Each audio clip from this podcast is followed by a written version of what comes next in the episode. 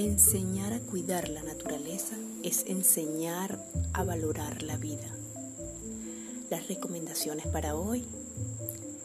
Cuida tu salud, lávate las manos y mantén una distancia social. Quédate en casa.